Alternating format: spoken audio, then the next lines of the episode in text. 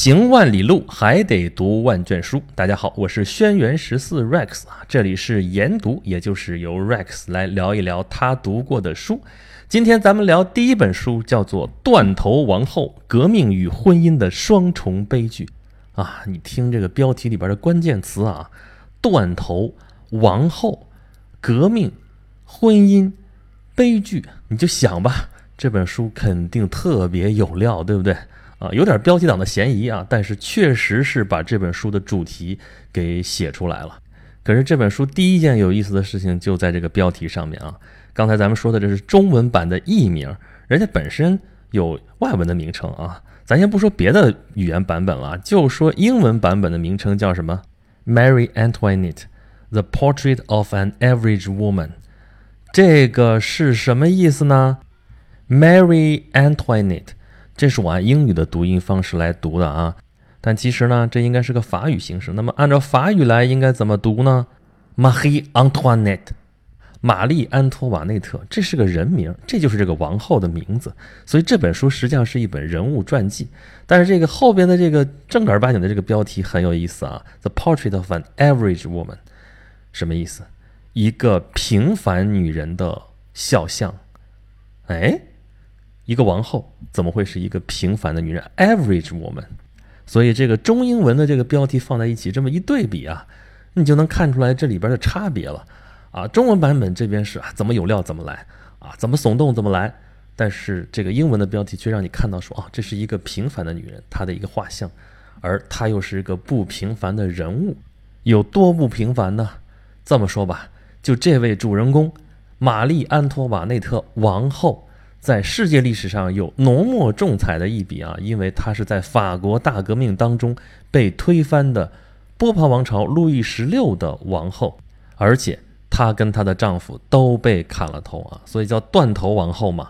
这个世界历史上啊，王后曾经有过很多，但是被砍了脑袋的王后可没有那么多啊。而且她亲身经历了法国大革命，她不光是经历的问题啊，这革命的对象就是她，甚至都还不是她的丈夫，也就是法国国王。这国王其实是个老实人啊，真正造孽的啊、真正作的其实是这位王后。那么这么一个女人就非常的有传奇性啊。那么什么样的作者敢说她是一个平凡的女人呢？哎，还不是别人，恰恰是这位王后的同乡啊，是她娘家人，谁呢？斯蒂芬·茨威格，茨威格啊。这是奥地利的作家，那么说这个不是法国大革命里边被推翻的王后吗？没错啊，啊，这王后是奥地利人啊，这是德国人啊。奥地利啊，其实就是德意志民族的一部分嘛。他是说德语的这么一位公主，是嫁到法国去的。那么茨威格呢，他本人就是奥地利人，由这么一位同乡来写这么一位王后的故事啊，这怎么说都有一种亲切感。而且这位同乡不是一般的同乡啊，是著名的小说家、诗人、剧作家、传记作家。啊，他写过什么著名的作品吗？小说啊，《象棋的故事》，一个陌生女人来信啊，写历史事件，他尤其写得好。最著名的就是《人类群星闪耀时》啊，这是畅销书啊。那么人物传记呢？哎，这是一把好手啊。他写过三大师啊，巴尔扎克、狄更斯、托斯托耶夫斯基。但其实这是一个系列啊，不只是这三大师啊，他还写过荷尔德林，写过尼采，写过卡萨诺瓦、斯汤达、托尔斯泰，还写过弗洛伊德等等等等。这些书都乖乖地躺在我的书架上啊，也包括这本《断头王后》。其实有关于茨威格啊，我在我之前演讲录的节目里边提到过他啊，就是讲《海上钢琴师》这部电影那期节目里边，我说那个电影那个调调让我想到一个人，就是茨威格，他是旧欧洲的那么一个代表，就是那种贵族式的那种优雅的那种啊，那个时代的一个代表。茨威格他经历过一战，在二战期间的时候，他远到南美去避难，在那儿自杀了。死之前，他完成了他的自传《昨日的世界》，来缅怀已经一去不复返的属于他的那个时代。那么新的时代，他并不是活不下去啊，但是在他的心里边啊，他已经随着那个旧时代而去了。这就是茨威格，我非常喜欢的一位作家。那么作为一个传记作家，由他来写他的同胞。玛丽安托瓦内特王后的故事的话，会有什么问题吗？那么好，我现在手头上拿的这本《断头王后》啊，这是二零零四年希望出版社出的一个版本啊，这应该比较古老了啊。现在数的话，十几年了。我天，这日子过得真是太可怕了。这个版本你现在在网站上去找的话啊，只能找到旧书了啊。现在见得多的一个版本是人民文学出版社出的啊。我看了看那个目录，跟我手头这本好像差别挺大的啊。但是呃，应该是内容差不多的，分节分的很不一样啊，比我手头这本多多了啊。不过这就是版本的问题啊，我们不去管它了啊。这内容都是玛丽安托瓦内特的这个传记。或者，按照茨威格的本意来说，这就是一幅肖像，是玛丽安托瓦内特的肖像，也是他整个这个背景、这个大时代的一幅画像。这就是这本书能够给我们展现出来的东西。我们之前对法国大革命的一个了解啊，可能就来自于历史教科书啊，那里边就寥寥数语的一个简介。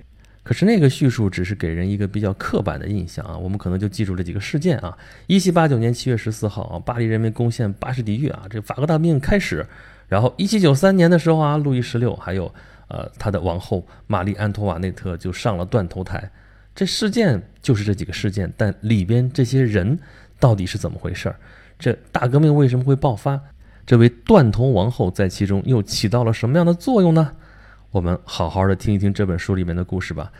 首先，王后还不是王后，她是公主。公主嘛，生下来就是公主。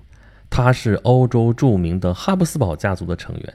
哈布斯堡家族啊，这是欧洲一个非常著名的贵族家族啊，在几百年的时间之内啊，以奥地利为中心的统治了欧洲大片大片的土地。在我们这个故事发生的十八世纪啊，哈布斯堡家族是统治着包括奥地利、匈牙利还有波西米亚啊，波西米亚也就是现在的捷克这几个主要的王国，还有周围的一些零七八碎的一些领地，加在一起，这是欧洲中部的一个非常庞大的帝国啊，也是传统的欧陆强国。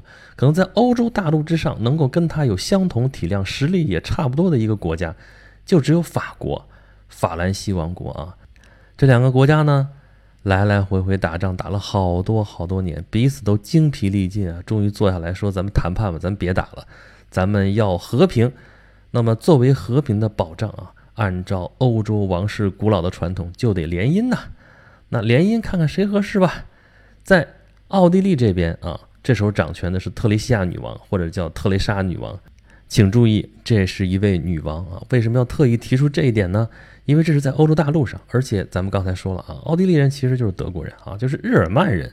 日耳曼人他们尊奉的是萨利克继承法啊。所谓萨利克继承法，就是女性是没有继承权的，也就是说，这些王位必须由男性继承人来继承。而如果没有男性继承人怎么办呢？对不起，你这支就排除掉，要去别的支再去找有没有男性继承人。这一点英国就不一样，或者是一些北欧的国家就不一样啊，有女性继承人也可以啊。在这个十八世纪之前，英国已经出现过好几位女王了。可是这是在奥地利，这是在日耳曼国家，这是不允许的。那特蕾西亚女王的这个父亲啊，就没有男性继承人，但是他又不想把这个王位外传，怎么办呢？他死之前一定要保障他的王位能够传给他的女儿，就让他治下的这些诸侯国的这些君主们向他的女儿宣誓效忠。可是效忠有什么用啊？他一死了之后，人家该怎么拥护别人，拥护别人去了。那特蕾西亚女王用她的。坚毅啊，用她的果敢，用她的手腕，最后终于是坐稳了这个王位，这是非常不容易的啊！虽然土地该丢的也丢了一部分，但是她牢牢地稳定住了局面，就是这样一位强势的女王。那么在法国这边呢，此时正在掌权的是法王路易十五。法国是在路易十四在位的时候啊，达到了当时的一个顶点啊。路易十四，这就是著名的太阳王。他在位长达七十二年还要多，这是欧洲啊在位最长的所谓独立主权的这么一个国家的君主，七十二年的时间啊，足够他熬死了自己的儿子，熬死了自己的孙子，最后能够继承他王位的路易十五，实际上已经是他的重孙子了啊啊！那路易十五当上这国王之后，他五岁当国王，也当了很长的时间，当了有将近六十年的时间。啊，你想想吧，光路易十四和路易十五这两位国王加在一起统治的时间，就已经超过一百三十年了。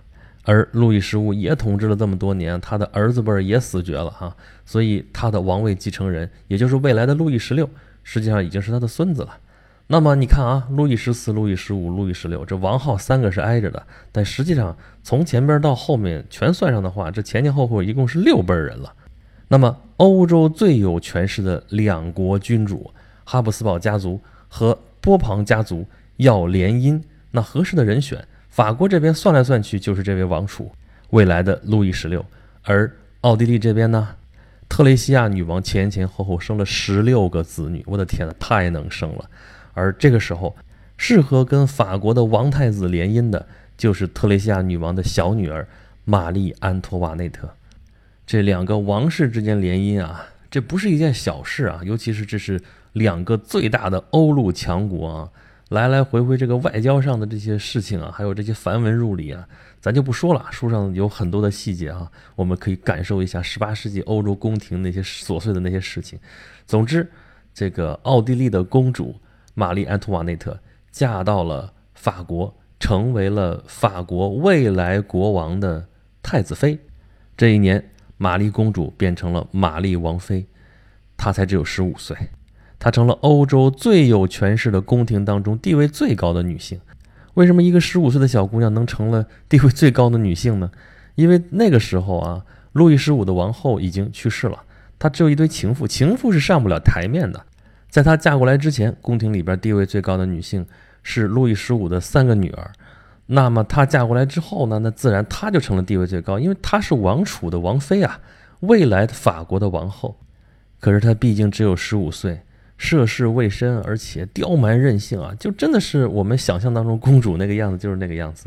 她被宠坏了，没有那么多的心机啊，也就被人利用啊，摄入了宫廷的这些斗争当中啊。我们老看宫斗剧嘛，中国这边宫斗怎么怎么黑，怎么怎么阴，欧洲宫廷也是一样的啊。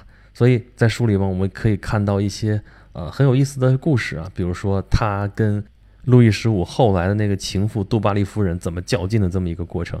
其实这个事情的起因非常非常的小，就我们现在看就感觉很荒诞、莫名其妙的事情，就是他不跟杜巴利夫人说话啊，那这是个问题吗？还真的是个问题啊，因为在宫里边有个规矩，地位高的女性如果不主动开口，地位低的女性是不能跟地位高的女性说话的啊，所以。所有宫里的这些女人都必须等着太子妃先跟她开口，她才能跟太子妃说得上话。可是太子妃看不上杜巴利夫人，她就是不跟她说话。你说这有什么问题吗？有问题啊！这个杜巴利夫人虽然地位在名义上是比太子妃低，但是她受国王的宠幸啊，等于说这不给国王面子呀，这事儿就大了吧？能有多大呢？这特蕾西亚女王在后边心急如焚啊！你这有可能影响两国邦交，好不好？所以啊，他让奥地利驻法国的大使啊，来来回回的跟太子妃说啊，小以利害。最后算是把太子妃说动了啊，勉为其难。事先还经过了非常精细的排练，终于是在公开场合跟杜巴里夫人说了一句话啊。这句话其实听上去无关紧要啊，但是在两国邦交史上却是非常重要的一句话。啊，我为什么要把这个细节跟大家说啊？大家就可以由此想象一下啊，十八世纪的欧洲宫廷这繁文缛理，这其中的这些弯弯绕绕啊，到了何种程度？可是他也仅仅就是打了这一个招呼，而且发誓再也不会再理他了啊！反正面子上也过得去了，而且很快他连这种妥协都用不着了，因为一七七四年本来就风烛残年的路易十五终于是燕驾归西，她的丈夫顺理成章的。继位做了法国的国王，而她也就成了法国的王后。她还需要怎么遮遮掩掩吗？一切看上去都很完美。到现在为止，她的人生整个就是顺风顺水。她从一个集万千宠爱于一身的一个公主，嫁给了法国的王储，现在又成了法国的王后。对于任何一个女人来说，这都是非常非常理想的一个人生轨迹了。但是，她并不幸福。咱们说了。她的丈夫是一个老实人，老实的有些木讷，跟玛丽王后这种热情四射的性格根本上就是格格不入的。这还在其次，最重要的是，在结婚之后长达七年的时间之内，他们两个人并不能完成夫妻之实，毛病出在丈夫身上，而且事后证明只需要一个小小的手术就可以解决问题。但是七年啊，七年之内。国王不能给王后作为女人的幸福。你要知道，王后正当妙龄，正是精力充沛、活力四射的年纪。这些精力无处宣泄，应该投放到什么地方去呢？对女人来说，那就是买买买吧。如果她就是一个普通的女人，那么她即便是疯狂的买买买，那么能买的东西也是有限的。但是她是王后，她能花法兰西的钱，啊，她的丈夫既然不能满足她，心里边也有愧疚啊。所以对于她这种奢华，对他这种对于物质、对于时尚的这些追求，都是尽力满足。那么他都折腾些啥呢？买衣服，有宫廷御用的总裁缝。专门给他用各种各样的新料子，整各种各样的新花样。他这总裁缝也是生财有道啊。王后那就是时尚的标杆。那么整个王后同款卖给这些贵妇人，那这个钱来的哗哗的，这就叫生财有道啊。做头发，头发每天要打理好几个钟头啊，弄得高高高高的，上边亭台楼阁，瓜果蔬菜什么都有。买珠宝，他从维也纳带过来的嫁妆，还有路易十五当年他结婚的时候给他的那些家传的首饰，那是远远不够的。路易十四曾经拥有的大蓝钻，现在归王后了。最新款的珠宝买了，什么双倍价格，买买买。那戴腻了之后怎么办呢？卖了吧，再卖回去。但是那价格就不是当时买那个价格了，要低得多得多啊！这么一来二去，她可是债台高筑，那有什么关系呢？反正她的好丈夫会来救她的。她还在宫里赌博啊，宫里边是禁止赌博的，但是谁能管得了王后呢？啊，国王过来的时候，大家装模作样聊聊天什么的。国王一走，开赌桌。赌博，可是这一天一天太漫长了。一天为什么要有二十四个小时啊？啊，你说我啊换服装啊打扮赌博，也就不过用了一半吗？那剩下时间怎么办呢？啊，那还可以骑马，还可以打猎，还可以溜冰，还可以观赏焰火，可以举行舞会，还能干什么？还有化妆舞会啊！这个化妆舞会是最遭人诟病的。你说贵族为什么都喜欢化妆舞会呢？因为本来宫里边有那么多的礼仪，按照你的尊卑贵贱啊。你不能越雷池半步。可是化妆舞会啊，把面具一戴，你可以暂时忘掉你的身份，你可以躲在面具之后，你可以恣意的去勾搭男人。所以呢，这是最遭人非议的。可是这些还不够啊！只要他还待在凡尔赛宫里边，就要受各种各样礼仪、各种各样条条框框的限制。所以呢，他要有一片自己的世外桃源。于是他搬进了小特里亚农宫。这个地方呢，其实就在凡尔赛里边。但是被王后变成了他的私人领地啊，在这里边不用遵守那么多的繁文缛节，可以自由自在，可以非常的放松。在这里，他可以邀请他的各种各样的朋友，甚至连国王到这里来都算是客人。他在这里边大兴土木啊，把这儿布置的一片田园风光。他跟他的朋友们恣意的欢笑玩闹，排演戏剧啊，搞各种各样的这些吃喝玩乐的活动。他引领着宫廷，引领着巴黎的时尚，她是当之无愧的时尚女王。可是这一切都是需要钱的。路易十六的宫廷入不敷出已经很久了，国王是个非常节俭的人，自己是花不了什么钱的。那这些钱都去哪儿了呢？小特里亚农宫，各种吃喝玩乐，各种服装，各种化妆，各种各样的享乐，这都极大的败坏了他的声誉，但他却浑然不知。对，还有珠宝。提起珠宝，当时发生了一件非常著名的公案。本来这件事情跟王后本人没有什么直接的关系，但是却让王后名誉扫地，甚至它还成了仅仅就在几年之后发生的法国大革命的导火索之一。这就是著名的项链事件。预知这个事件的详情如何，且听下回分解。我是 Rex，如果你想收听更多我讲述的内容。欢迎关注我的微信公众号，有两个，一个叫做“轩辕十四工作室”，这是一个订阅号；还有另外一个叫做“演讲录”，言是岩石的演，讲是讲话的讲，录是录音的录，这是一个服务号，有我所有节目的入口。好了，这期节目就到这里，断头王后，下期咱们继续研读。